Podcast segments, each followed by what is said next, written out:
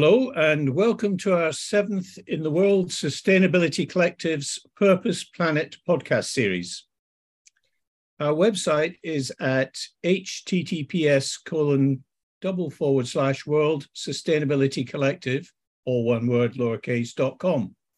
And you can find us on Twitter, that's at capital WSC lower dash worldwide lowercase, or one word, and on Facebook at World Sustainability Collective, all one word, lowercase two. And finally on LinkedIn at linkedin.com forward slash company forward slash world dash sustainability dash collective forward slash, and they are all lowercase. Today we're talking with Anna Hewson. Anna runs her own consultancy called ACM Consultancy Services Limited. 2017, and it was founded in 2017. And she also runs ACM Global Sustainability Action, CIC, which she founded in 2022. Her professional website is at uh, www.acmconsultancyservices.com, all one word lowercase. And you can find Anna on LinkedIn at linkedin.com forward slash in forward slash Anna dash Hewson dash 04 B93835. If you remember all that, you're a better man than me. Welcome, Anna. How are you? Hi, Bill. It's great to be here. I'm very well, thank you. Good, good. So, Anna, um, you came out of university, I believe, in 2006, and you've packed a great deal into 17 years since then. So, what what's your career journey like that resulted in you deciding in 2017 to form your own consultancy? Yes, well, it's it's been a long journey, Bill. Um, um, it's been very varied um, and adaptable over the years. So I've got 20 years sort of professional experience and uh, around about 17 or 18 in environment and sustainability since graduating. Um, so I suppose it really all kicks off with um, a geography degree, a scientific geography degree. Um, and I think there it was the, the options of environmental risks and hazards and sustainability that really sort of jumped out at me and got me passionate. Um, we also got the opportunity to go abroad to Zanzibar in Africa, um, connected to that work, and also um, more local to home, um, Dartmoor National Park. Um, so I really, post university, I kind of really took those foundations and thought, where do I want to go with this? What really enthuses me and gets me at my core? Um, and I think the answer was basically sort of conservation and environmental work. Um, and at that point, I would say quite a difficult market to get into, um, sort of underpaid or uh, unavailability in green jobs. Um, so what I actually chose to do was go down the grassroots sort of practical route and really get those foundations in place. Um, and you know that that was work such as um, conservation work at Yarner Woods for Natural England, um, which was really really good. Um, guided walks, and transect surveys, that sort of thing. Um, and then I kind of um, managed to find a contract at Paignton Zoo actually, which was absolutely fantastic. I was in the research team working with um, alongside PhD students, but because I wanted that experience on the ground, I wasn't actually doing it through a PhD. I think there's a lot to be said for on the job experience. Um, obviously, not taking away from anything else, but it was really good to get in there and actually just do the work. Um, so I did a lot of upskilling and research, um, and had my guidelines actually published for the conservation of a species, which was sort of good for the confidence. Um, so I think that was sort of the really the kind of passionate ethos side of things, the conservation and the making a difference. Um, but I got really interested in talking to people about technical and science and research skills and analysis. And I thought, I kind of want to challenge myself whilst doing the things I love. So I kind of went more into the, um, at that point, it was difficult to stay in one organization and uh, excel. So because the contracts were sort of shorter uh, availability wise at that point, I chose to kind of go out and up rather than straight up. So I kind of got jobs at the Environment Agency, uh, looking at research and analysis. Uh, I also worked for Landmark Information Data Group, which looked at geospatial environmental data. Um, so everything had the environment sustainability theme, but it was sort of looking at different niches within it. Um, there's also a carbon assessment for a cooperative car company. So I think, you know, the principle of it was that I'd always craved the variety and I could get all these skills from different areas of environment sustainability and bring them home into a really good set of skills. Um, so that I think that's what what I've really appreciated about my beginnings. Um, yes, yeah, so from there, um, having that grassroots knowledge, I sort of thought, well, I do want something permanent, needs a little bit of stability, um, but I want to do something I love. So how can I get paid for that properly? so I thought, you know, actually, environmental consultancy is the sort of area of the things that I'm working on. I'm looking at impacts. I'm looking at improving the environment. I'm looking at education, um, and I'm looking at sort of doing that in an environment where you're able to you know, stay in it for the long term. So it was sort of a case of finding consultancies you'd want to work for and where they were located. Um, I don't know if you know Bill, but a lot of the time, a lot of those are in kind of London or Surrey. It's, it's there are there are branches uh, further in the southwest where I was from, but a lot of the green jobs seem to be up up centered around there. And do you, when you first started out and you were doing all these various jobs, you're obviously building a, a, an exceptionally good, wide-ranging skill set by mm. doing that. Um, yes. But would you say that in those years, that in fact jobs around sustainability were very few and far between? Exactly. It's something I champion today in a lot of strategies that if you are to create an environmental movement, you need to create a multiplier effect. So it's very much about upskilling. So you learn and then you teach someone else the skills who can teach someone else the skills. So I think nowadays I'd like to see more movement, more green jobs, but I also take it as a personal responsibility to upskill people in new areas of environmental consultancy. I, I think it's paramount to us progressing the sustainability movement. So you went through this background and you you did a number of jobs in order to develop your CV as well as as, as your skill set. Um, what what made you decide that you wanted to be self-employed and, and do it yourself rather than work for other people? It wasn't just that there was a lack of opportunity. Um, what was it? Well, I, I then um, obviously from, from the grassroots job spent about sort of uh, 15, 18 years in the consultancy environment. So moving up um, through departments because the journey doesn't stop there. Um, initial um, offerings were contracts three months, six months, nine months. So I had my eye on department where I wanted to end up, and I sort of worked my way there. Uh, worked hard and at lower pay than you perhaps normally accept, and a lot of commuting and things from the southwest. But as I say, it was quite centralised, so I, I, did move to the um, Sussex, Surrey areas and commute as well initially. Um, but I think working there went very well. I learned a lot more skills. Um, I always sort of wanted to deliver more than what I was tasked to deliver. I think it's partly curiosity and creativity, and partly um, sort of proving that you could uh, move forward and deliver essentially. So um, I provided quite a few innovations across roles, uh, obviously gaining the expertise up to sort of associate environment consultant level, working with technical directors and so on, managing 150 plus people and budgets, etc. So I think in every role that I did, I wanted to end it on a happy note, if you like. Uh, it's sort of wanting wanting to deliver, um, and that stayed with me really. But I think it was about 2014. Um, I actually contracted a really bad bout of food poisoning. Um, and I shortly after, roundabout, I was diagnosed. Well, maybe two years after, I was diagnosed with ME or chronic fatigue syndrome. Mm-hmm. Uh, so it's actually a disability, a neurological disability, um, and can affect your working patterns essentially. So although I had quite an understanding uh, consultant, this is sort of three consultancies later, it's done sort of three years at each sort of thing. Um, work from home was very new. Uh, flexi working patterns were very new. I had managed to secure a little element of both, but not to the level of uh, my, not to the level of how my peaks and troughs worked. So for okay. me, it was really advantageous to work to my energy. Oh, that could be at night sometimes, mm-hmm. so not your norm. But in actual fact, the outcomes and delivery never suffered. Um, and if anything, knowing yourself was a real advantage. So you could really work to your strengths and really fine tune what those were, I guess.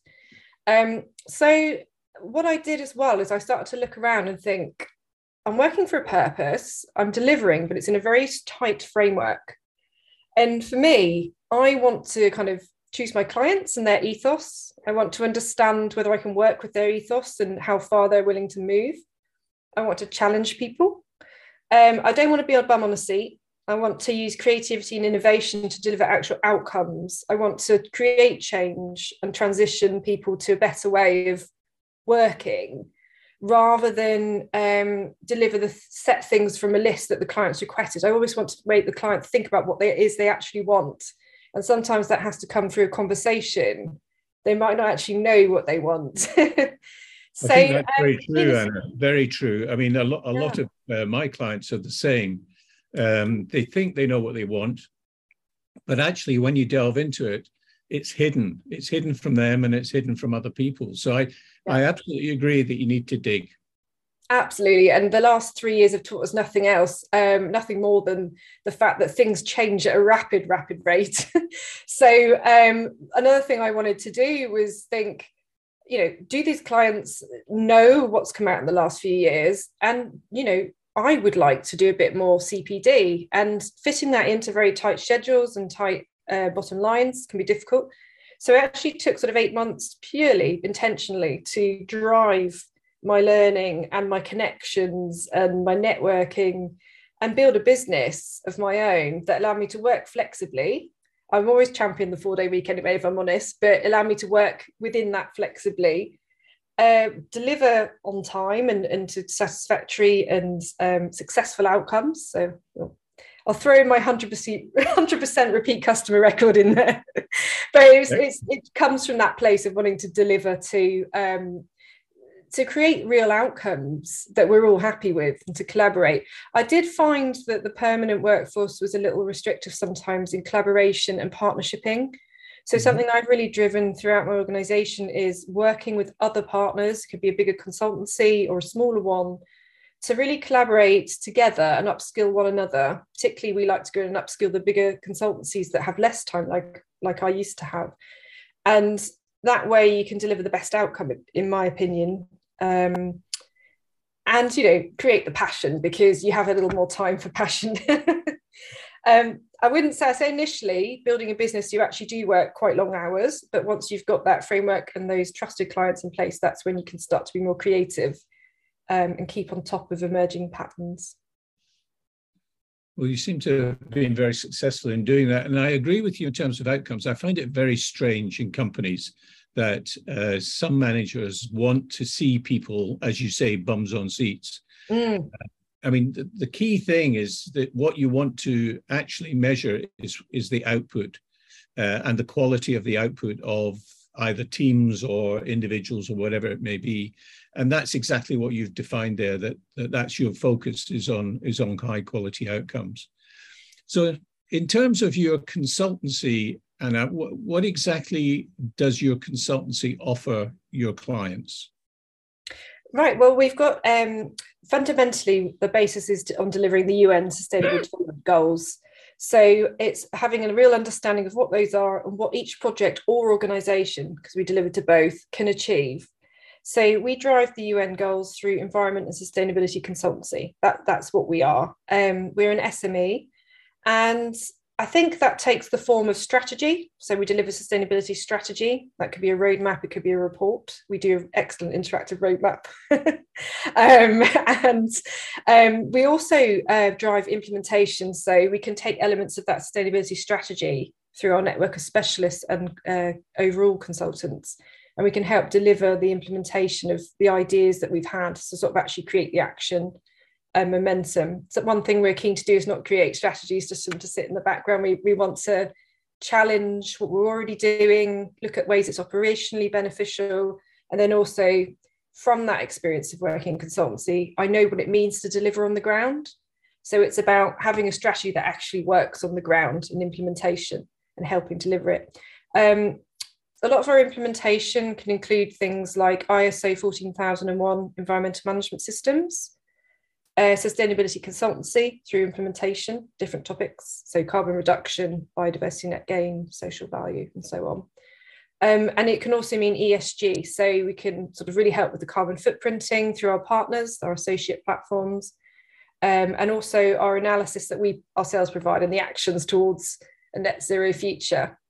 Um, so yeah, we, we drive the strategy, the ISO, the EIA, the ESG. And then what we do at the end is we provide sustainability reporting if you want it. So you've got your annual report on how well we're doing, what revisions need to be made. I think one of the things I always say is we can come in on one part or we can come in and drive from the beginning through to the end. So it's really what the preference of the client and ourselves is at the time. And and uh, are your clients sort of large corporates or are they uh, small startups? Are they medium sized? Who, who are your clients? So our clients traditionally have been in the infrastructure sector. So they've been in water and environment. So that's anything from smaller flood alleviation schemes that could be natural schemes through to flood defence, uh, flood asset schemes. Um, and it's also it, the infrastructure side, so linear and non-linear infrastructure such as rails, highways, pipelines, that sort of thing. So it's that's looking at, you know, always with the impact assessment head on. So avoidance of impacts, reducing them, mitigating them, and then you know the smallest part of the hierarchy, offsetting them.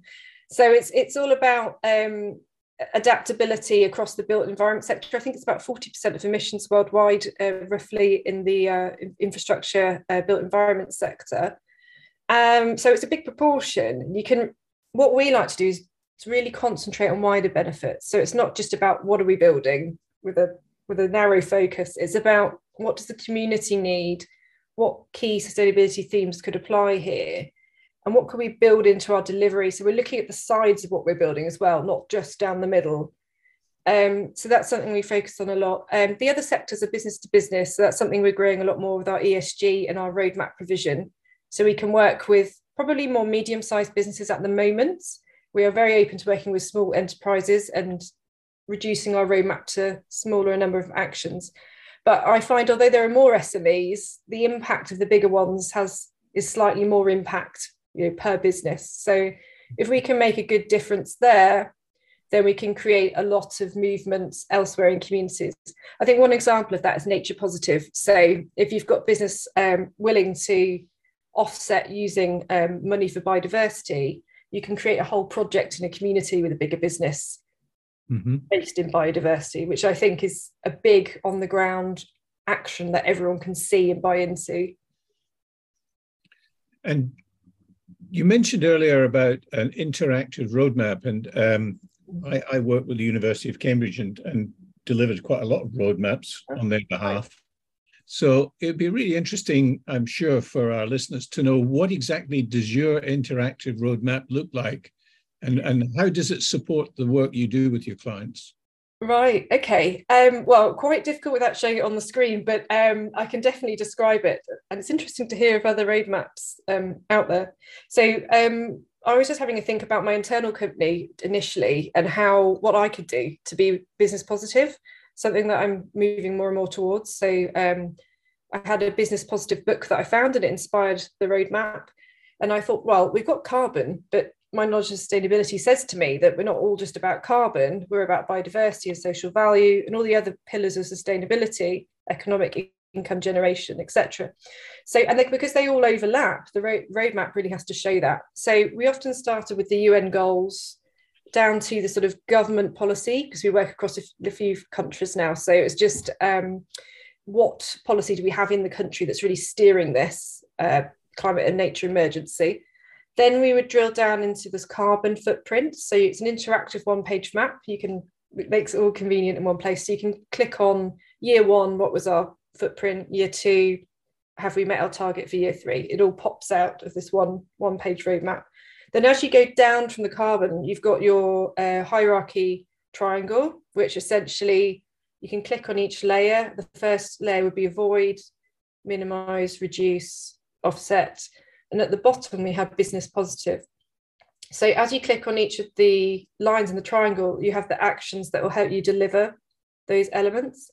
Mm-hmm. Um, at that time, there was no Nature Positive COP15 hadn't happened yet, etc. So in my business positive at the bottom, I had biodiversity and social uh, value because I really felt they were being left out of the carbon equation, and that's all so intrinsic. You know, circular economy mm-hmm. crosses both areas. So um, now I would probably move biodiversity and carbon up on a par, um, as we have 15 targets for Nature Positive um, mm-hmm. and baseline both of them in statistics. And then when we get to business positive at the bottom, we would have the over and above. At this time, it's social value um, in particular that might then move up to something we calculate in the future. But at the moment, things like living wage, looking at what we can do in communities for charities. There are uh, social credit platforms out there where businesses can report on what they're doing in terms of backing certain charities and how many credits each year they've put towards that. So that's sort of what my roadmap looks like. It will all uh, go down, flow into the triangle of actions, and then all the offsets that you can calculate and measure where you're at essentially. Sounds like a really sophisticated uh, tool, Anna. Oh, thank, thank you for taking the yeah. time to explain it. Thank you very much indeed. Perhaps um, you talked there about um, the, if you like, the breadth of the topic or subject of sustainability and the fact that the UN has 17 uh, mm. sustainability development goals and lots of actions within each of those 17 uh, categories. Um, but looking more generally, what do you think are the challenges, the big challenges that all of us face in achieving a much more sustainable planet in the future? What what's what are the obstacles? What are the challenges? How can we how can we start to to really make a difference? Because seems to me that we're doing a lot of talking. Not you and i we are at the moment but uh, uh, hopefully we're doing stuff. Um, we're taking action. Um, but i don't see those actions necessarily in the big stage.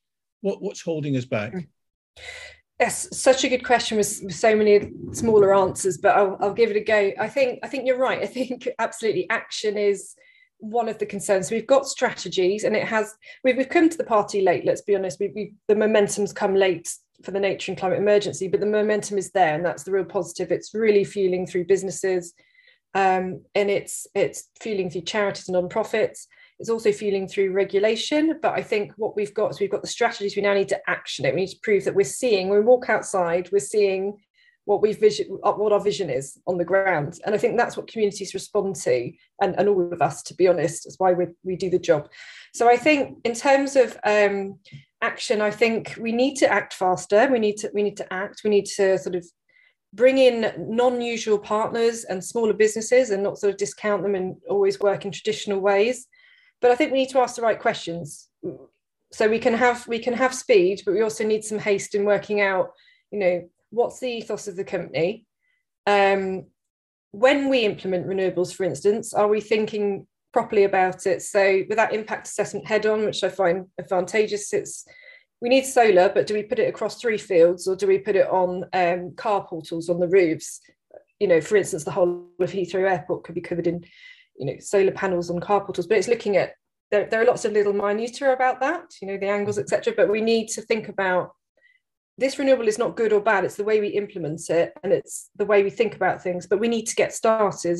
You know we need to actually try things pilot things even if it's on a smaller scale. And i'm seeing it around me. I've moved to the southwest recently and i am seeing wonderful regenerative farming farm shops that have diversified and have solar panels um, and actually recycling their refrigerator heat back into their energy so it's very much that's great. You're seeing these set businesses doing it, but we need it to become the norm. So I think more action, but ask the right questions and implementation. I think the other things are um, people traditionally are, are, scared they don't fully understand the concept. So they sometimes think green growth or green concepts mean no growth, which it doesn't. Green growth, you know, in a whole new industry that could be sort of better than where we are now. Our industry, as we see it, is you know um, arguably coming to an end in the traditional sense of the, uh, the you know how much supply we have of traditional materials shall i say finite materials so it's all about being renewable so that we can keep running these um, businesses and this green growth into the future um, i think there needs to be more partnerships, as I was saying earlier, between sort of bigger and smaller consultancies. Don't get too wrapped up in the commercials or the contracts the traditional ways that they need to be well thought out. But I think just just give it a go. Um, that way you can upskill upskill one another, um, build trust, and deliver collaboratively. I think I'm seeing a lot of movement there. I don't want it all to be negative because I think where there are challenges, there are also solutions. Mm-hmm. Um, I think I try to stay non-political. I think sustainability outcomes what I focus on. So it doesn't matter who I'm working with. I still want the same outcomes delivered properly. So I think it's key not to get too bogged down in um, always asking a political question. Sometimes just concentrate on what needs to be delivered. Um, but I do think that everybody needs to create momentum. So more and more partnerships. Everybody needs to push forward regardless of what's happening in the external around them.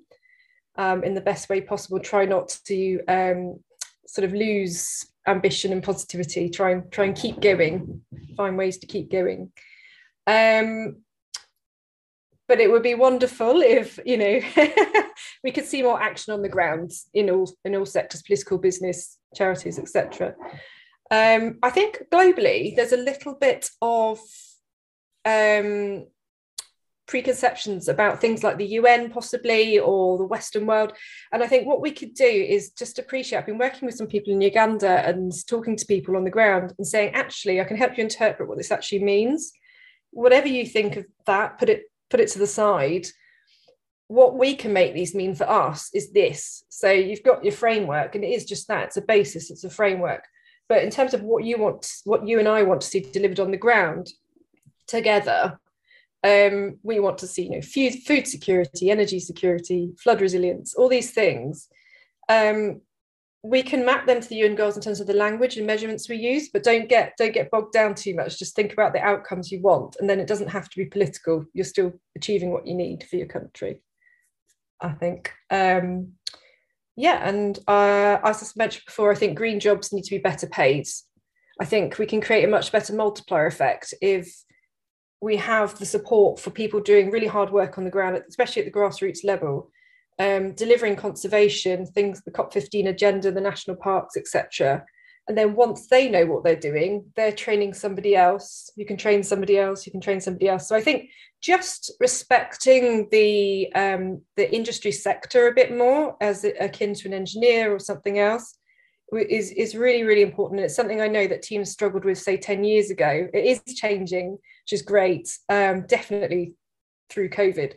Um, but I think we need to support those um, green solutions really and be more collaborative between all all multidisciplinary um, actors basically. Um, I think that the final thing I'd just say is be holistic. Um, sustainability, as I said, is not just carbon, it's not just biodiversity, it's not one thing. It could be, it's a whole system.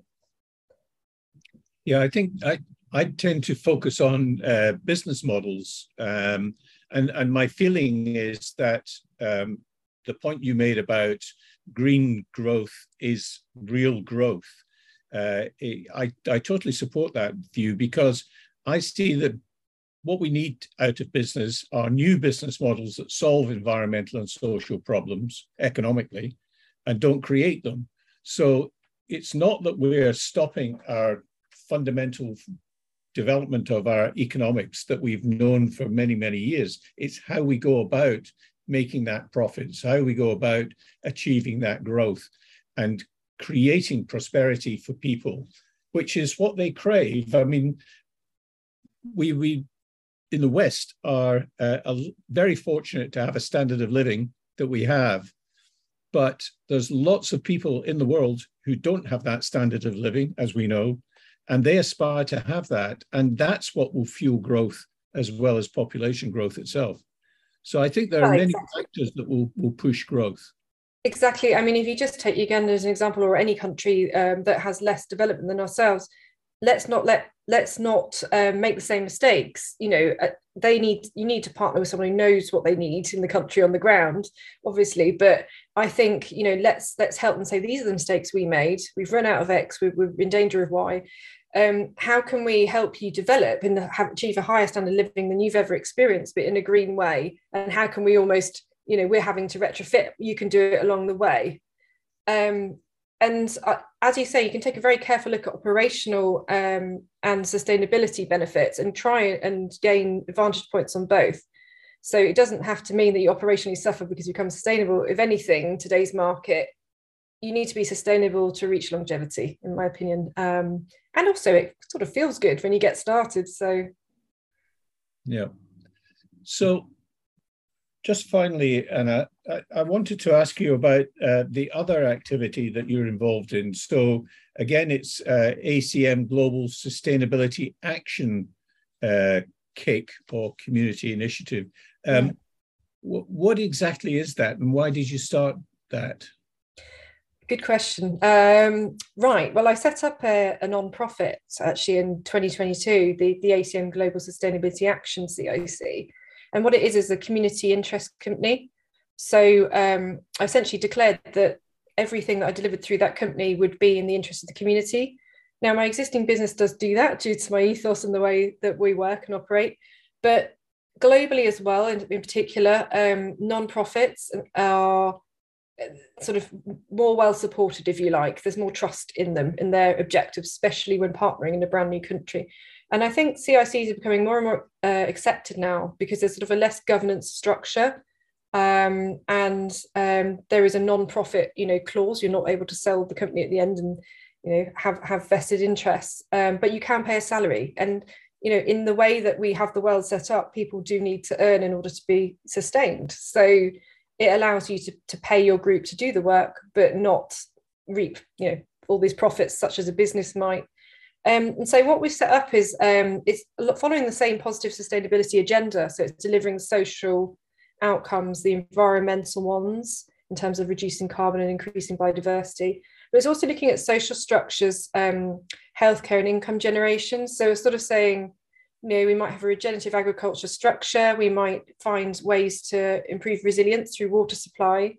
But through that growth and through those systems, we can also create income generation. And there's a number of ways we've outlined how we do that um, through the new markets and um, agronomy, etc.